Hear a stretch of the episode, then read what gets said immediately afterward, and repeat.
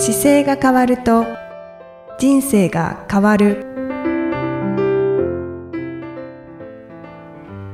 新年明けましておめでとうございます。姿勢治療科の中野孝明です。今年もこの番組では体の姿勢と生きる姿勢より豊かに人生を生きるための姿勢力についてお話しさせていただいてます。今年もいきさんよろしくお願いします。明けましておめでとうございおめます。でとうございます。いきみえです。今年もどうぞよろしくお願いいたします。よろしくお願いしますそして、はい新年ということで、はい浅川修一郎先生にもお越しいただきました。浅川先生、明けましておめでとうございます。明けましておめでとうございます。今年もよろしくお願いします。よろしくお願いいたします。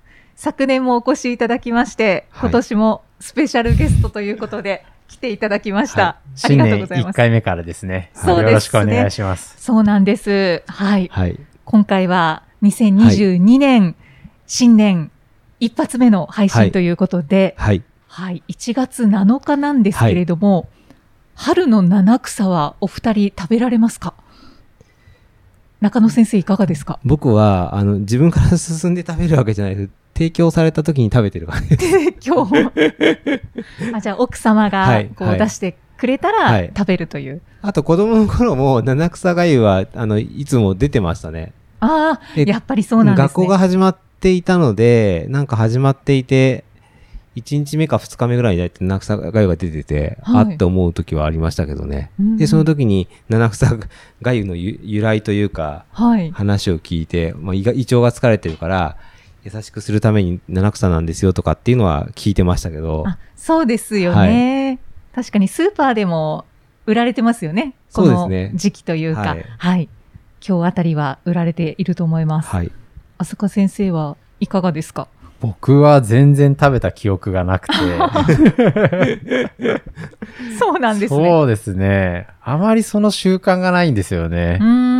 それこそ一人暮らしになってからも全然その七草がゆを食べようって思うこともないですし。ああ、うんやっぱりこう、健康のお仕事をされているお二人なので、しっかり取り入れているのかなと思って、うんちょっとお聞きしたんですけれども。それでいくと、多分そんなに新年で、あの、年が変わったからって、こう、食べる量が上がったりするわけじゃなくて、そんなにこう、普段と同じような食生活してたりするから、胃は疲れてないかなと思いますけどね。ね、そういうことですね。お話を聞きながら思いました。春の七草を取り入れなくても 変わらない生活を送っているっていう、そういうことですね。まあ1月7日なので、はいはいはい。はい。ちょっとはい。こんな話題を振らせていただきました。はい。で、浅川先生、あの、昨年掲げていたうん。個人の体の目標の成果は何かありましたか、個人の体の目標の成果は、あの、早い動きを取り入れたいなっていうような目標を確か掲げてたと思うんですけど、そうですね。お話しされてました。うん一応、その、普段走ってる中で、こう、インターバル練習のようなものっていうのは、ちょこちょこ入れてはいたんですよね。はい。はい、なので、あの、入れたかどうかで言えば、入れたっていう感じで成功ではあるんですけど、ただちょっと、裏の目標に、1キロを3分切って走るみたいな目標をちょっと掲げてたんですけど、そうなんです、ね。それは全然達成できなかったんで、そこは、まあちょっと今年に持ち越しかなっていう感じですね。え、持ち越して達成できるの、達成できるかなっていうところまでは来てるんで、ああ、そうなんですね。え、かなり早いですよね。早いです、早いです。1キロだって3分ってことは、10キロが30分ですもん。なかな、かすごい早いですよ。高い目標ですねだ。から42キロだと2時間ちょっととかだから、まあまあそこは物理的にね、4時間は続かないですけど、でもはいすごい速度っていうのは、あの、そうですよね、はい。とりあえず1キロっていう目標なんですか？そうですね。とりあえず1キロっていう目標で。ああ、でもそれは瞬発力とかその速い動きにこうつながりますよね。そうですね。ちょっとこう、速くて長く動けるっていうところの体力が必要かなって思ってたんで、そこを目指してたんですけど、まあ2021年は叶わずというところで。いやえー、学生の頃の1500だっけ？学生の頃1500、800メートルと1500メートルやってました。その頃に、その同じ1キ1キロでそのタイム出る？当時は結構簡単に出てたので。あ、出てたんだ。あ、そうか、はいじゃあ実績あるんだ。そうか、じゃあもうそういう意味では戻るだけだ。そうですね。あ、そうか、そうか。ああ、じゃあ感覚はあ多るんですね。分あるから、そうですね。というか陸上部陸上部だっ陸上部たんですね。はいなんか初めて聞きましたね、多分。陸上部なんですよ。ああ、はいあ、それだったら今おっしゃっていた目標はなんか納得できますね。そうですね。あ そうそういう目標を掲げるよなって思いました。確かにそうなんね。ですねう。んじゃあ今年はぜひ、今年はちょっと言ってしまったので、頑張ろうかなと思います。そうですね。はい全世界に配信してしまいましたからね。すごいなね、すごいですよね。ね。いや、僕自分ですごいダッシュ頑張った時に速くて、もう多分3分15とかが全力で出せる速度ぐらいなんですよ。あの見てて、時計見てて。はい。3分切って走れないと思うのでう、ーん。すごい速いんですよね、だから。いや、相当早いと思います。いや、すすごいですね。そうですね。ちょっと想像があまりでき5ないですけど。分で走る時の練習が、フルマラソンを走ると3時間半になるんですよ。キロ5分で。で、で、練習の時に5分のジョギングで行くっていうと結構中上級者向けのジョギングのスタートみたいな感じで、で上級者は4分ぐらいで行くんですけど、4分15とか。早い。3分はその1個頭上なので、あの、なんだろう、風のように抜けていくっていう。そうですよね。あの、本当に全然違うと思います。一歩出てるうちに2歩出てるから、すい。ごい速さで駆け抜けるのを1キロやるっていう目標だから結構すごいなと思いますね。そうですね。トトラックでやるんだよね。トラックでそうだよね。やりますね。もうほぼ人出てきた瞬間に無理な感じしますもんね。そうですね。いや、でもそれができたらもう本当にもう拍手喝采を送りたいですね。ありがとうすごいですよね。はい頑張ります。はいじゃあ2022年の抱負は、そちらと何か他にありますか？ああ、そうですね。えっと、今その話で盛り上がっちゃったんで頭が白くなっちゃったんですけど。じゃあお先はにい中野先僕ですかはいはい生、いかがでしょうか？目標？はい。目標は京都に行きたいです。京都？え、旅行ですか？あのね、旅行、旅行、そう、旅行としてになるのかな。一応、その日本橋から京都に行きたいっていうやつがまだ達成してないので、ああの子をちょっとやらなきゃいけないなと思っていて、はい。なので、新幹線では行かずにあ自分の足で行くっていう京都版。はい、はい。はい飛脚になっそうてで。す。あれが500キロ日本橋から行くやつが残ってるので、あれをちょっとなんか、ちゃんとこの2022年の間に片付けちゃいたいなと思ってますね。そうですね。もう2年先延ばしになってる状態ですよね。そうですね。なんか、あの、ハッピーも着て作ってあるし、はい。あとはやればいいのかなと思いながら、このなんかコロナが多分落ち着いてくると思いの思うので、そうですね。そうであってほしいです。なのでもう京都にとりあえず秋には行きたいなと思ってます。ああ。秋、じゃあ10月、11月ぐらい。そうですね。それが一番ちょっと今年の2022年は何やりましたかって振り返った時にはちょっと一個目標にしときたいなという感じですかね。ななんか振り返ると、ね、年数に対して1個のイベントしか覚えてなくて、ああ、そうなんですね。そう、結構、そうでもないですか何年の時にじ、やったことって、なんか自分で僕思い返した時に、だ何年はサハラ砂漠行ったとか、何年アタカマ砂漠行ったって覚えてるんですけど、なんか砂漠単位とかで覚えてて、そ その間が結構空白になってたりするから、なんかこの、んなんか大きなそうですね、イベントの中に一個こう、一生残る思い出が一個ずつあったら、残残りの人生の中で、まあ、何回かこう楽しいイベントができるなと思って、一一年に一個ずつちょっと入れていきたいなと思う中で、今回はちょっととりあえず京都のやつは、はい、まだ京都まで行ってないっていうのがあるので、そうですね。一回行ってみたいなと思って、それをちょっと目標として掲げようと思ってます。はい。東海道53そうそう次の、そう、そうです。はい。マラソンって言っていいんです53かね？区間。いそうですね。一応だから走っていこうとしてるから、まあ、ウルトラマラソンにはなりますけど、はい。勝手にやるので、あの、53次マラソンかもしれないですね。こちらは、はい浅川先生もサポートされる予定ですよね。そうですね。はい。そうですよね。ですね。で、あの、並走してくれる人を募集人は募集してたんんで、もう一回改めて募集し直しながら区間をごとにやって、53区間が一緒にやってくれる人を探していこうかなと思って。はい。ぜひ一人に加えさせてください。ありがとうございます。ありがとうございます。あの、SNS をちょっと駆使しながら頑張って告知しながら区間ごとにやっていけるといいなと思って、そうですね。いや本当に今年こそは開催したいですね。はい。うん、大きな目標ですね。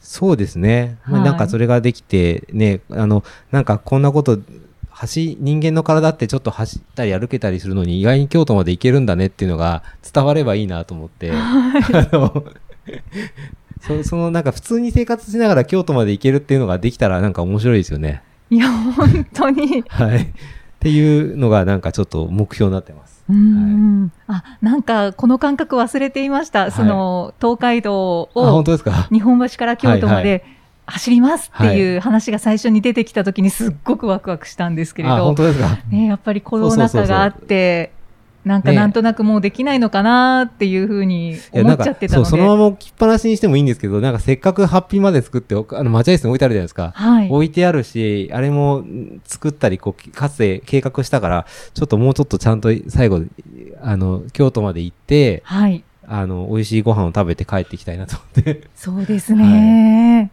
そんなことをぜひ、はいはい、実現していただきたいです。はい。なんかそれで500キロ、中野先生は走ったり動いてるから、5キロぐらい、多分僕も走れるかもって聞いている方が走ってくれればね、なんかそうですね。それきっかけに走り出せばいいのかなとか、はい歩けなく、走れなくても歩き出すなんかきっかけとして練習しててくれれば、うんなんかもしかすると1区間ぐらい一緒に、僕も多分ボロボロなんで、ほぼ歩いてるか走ってるか分かんないぐらいの時に一緒に並走できたりすると楽しいかなと思ってます。そうですよね。ああ、なんか、ワクワクしてきました。はいあ よかったです。はい。浅川先生、また他に目標、何か思い出してきましたか？そうですね。まあ、あの、治療の方ですけど、あ、はい、はい。もうちょっとこう、トレーニングする方たちを増やしていきたいなと。思っていて。昨年もおっしゃ。ってたかな、はい。昨年もお伝えしてたんですけど、今年は、あ、えっと、2021年は、割合こうトレーニングをお伝えする機会がうん僕たち多かったと思うんですよね。多かったねはい。で、やっぱりトレーニングしていくと、人の体って、こう、少しずつこう、許容量が大きくなっていくというか、はい。電池を大きくしていくような作業そうだね。っていうので、うんうん。で、その、こう自分の体の体力とか許容量がどんどんどんどん大きくなってくれば、今やってることとか簡単になってきたりとか、そんなに辛くなくできるようになる方が増えるはずなので、はい。そうだね。そうですよね。確かに。うん。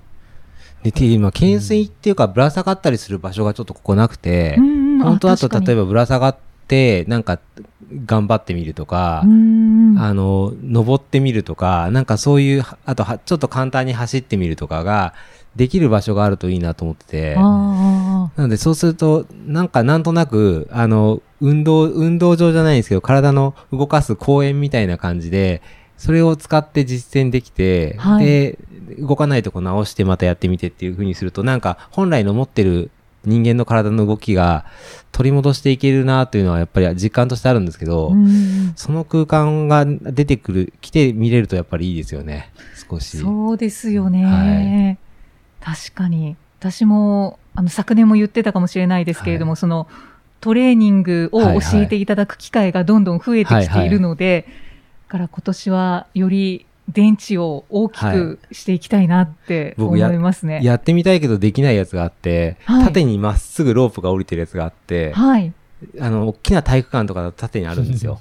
で、あれを上までいい小学子供の頃から登登れたことないんですけど、登ってみたいなっていうのは昔からあって、あれってすごい総合力なんですよ。全身使ってくるんで、手も使うし、脇も締めるし、で、ああいう運動をなんか大人が練習しながらできるようになっていくと、なんか随分災害時にも自信がつくし、いいんじゃないかなってすごい思ってるんですよね。そうですね、はいそういう場所ができるといいですね。そうですね。だからそこをなんか自分で練習できるし、教えてもらってもできるしっていうのがなんかできてくるといいなと思って、うんはい。あーじゃあもう中野先生と浅川先生の その治療としての目標はもう同じところを見てらっしゃいますね。そう、そうですね。そうだね。そうだね。確かに。それはずっと、いつの間にかなんか重なってきましたね、大体う。んうんうん。だって浅川先生がお話しされていて、そうだね、そうだねっておっしゃってたので。うん本当にありがたいことで。はい。ありがとうございます。目標をお聞きしました。はで、あの、最後に、中野先生に、はいあの、目標の立て方はい。っていうのをどういうふうにされてるのかなっていうのをお聞きしたいんですけれど、なんか中野隆明流目標の立て方ってありますか、僕ね、目標の立て方って多分、そういう意味でいくと、あの、行動科学の石田さんをよく話をさせていただいたり本読んだりするんですけど、えかん結構影響いろいろ、いろんな方の影響を受けてて、はい。とりあえず、目標を決めてみるっていうのをいつもやってて、例えば、えー 迷ってるって入れちゃったやつっていくつかあるんですけど、例えばそのはい今回の京都のやつなんかは、まだ今、今のところこう11月ぐらいっていう風になっていて、イメージはしてるんですけど、それももう早めに11月のここからここってカレンダーに書いちゃって、はい。で、ここに行きますって言った方がやっぱり良くて。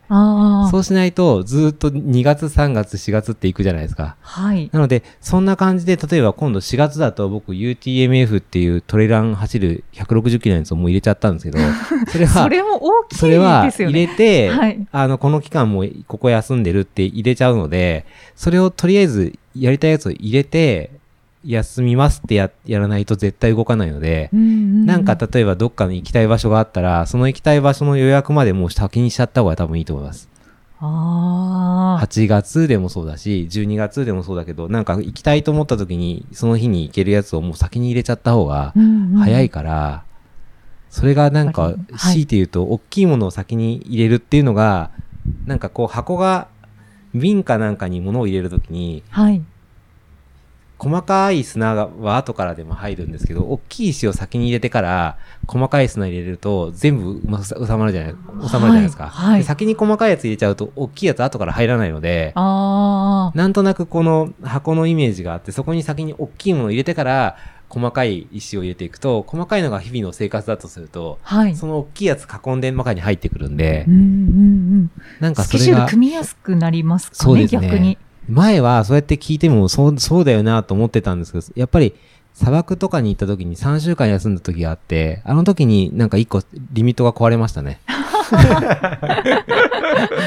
なんか、その時はそうなんですはい。3週間っていうのも、あの、その前にアイアンマンが1週間だったんですけど、それも結構大変だった自分の中で記憶はあるんですけど、はい。入れちゃったら後で、あ、やっぱり良かったなって思うのがあってで、砂漠の時はその後ツーリングまで行ったから3週間休んだんですけど、はい。3週間の時は、でも社会人になって3週間休めんのかなってずっと思ってて、確かに。で、3週間でも入れて休むって決めたら、実際にはなんとかなったんですよ。うーん。だからやっぱり急に入院することもあるじゃないですか。はい、はい。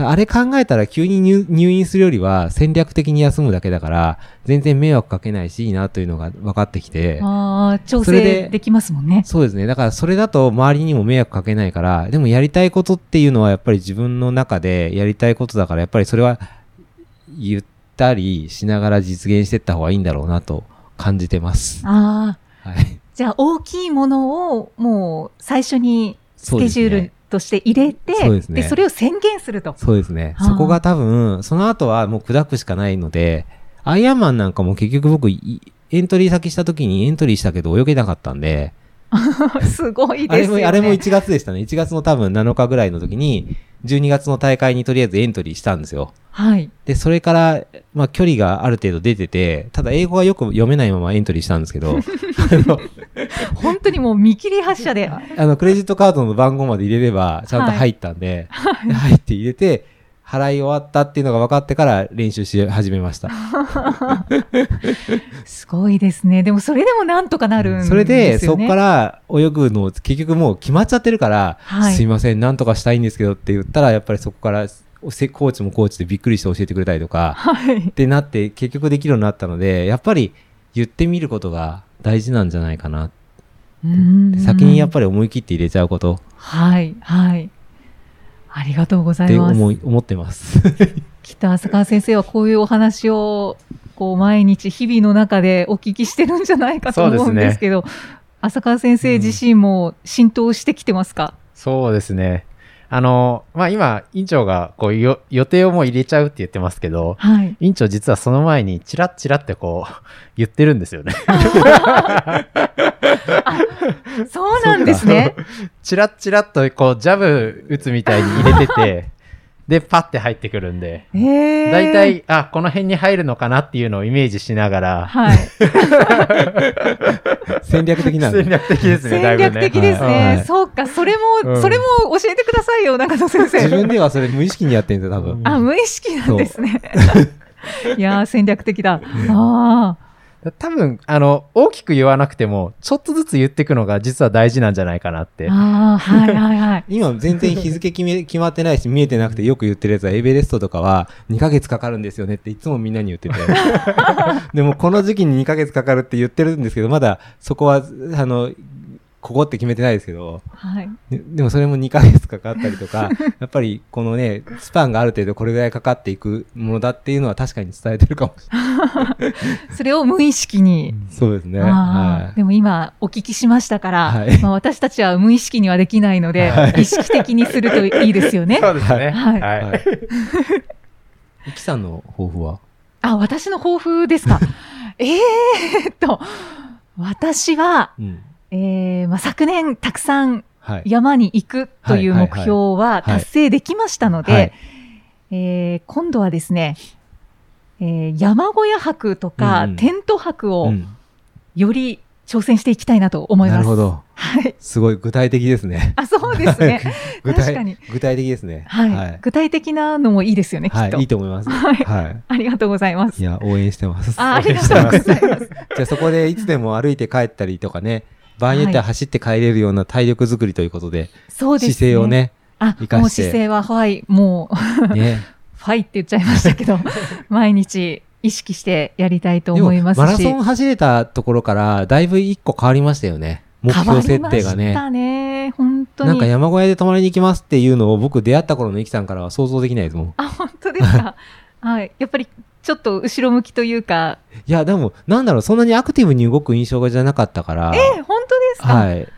そうやっぱりだいぶ変わってきますよね。あ、ありがとうございます。はい。え、浅香先生も私アクティブな印象ではなかったですか？ここ1年、2年ぐらいで、ガラッとこう変わった印象がやっぱりうんーあります。ね。あ、そうなんですね。うんあーありがとうございます。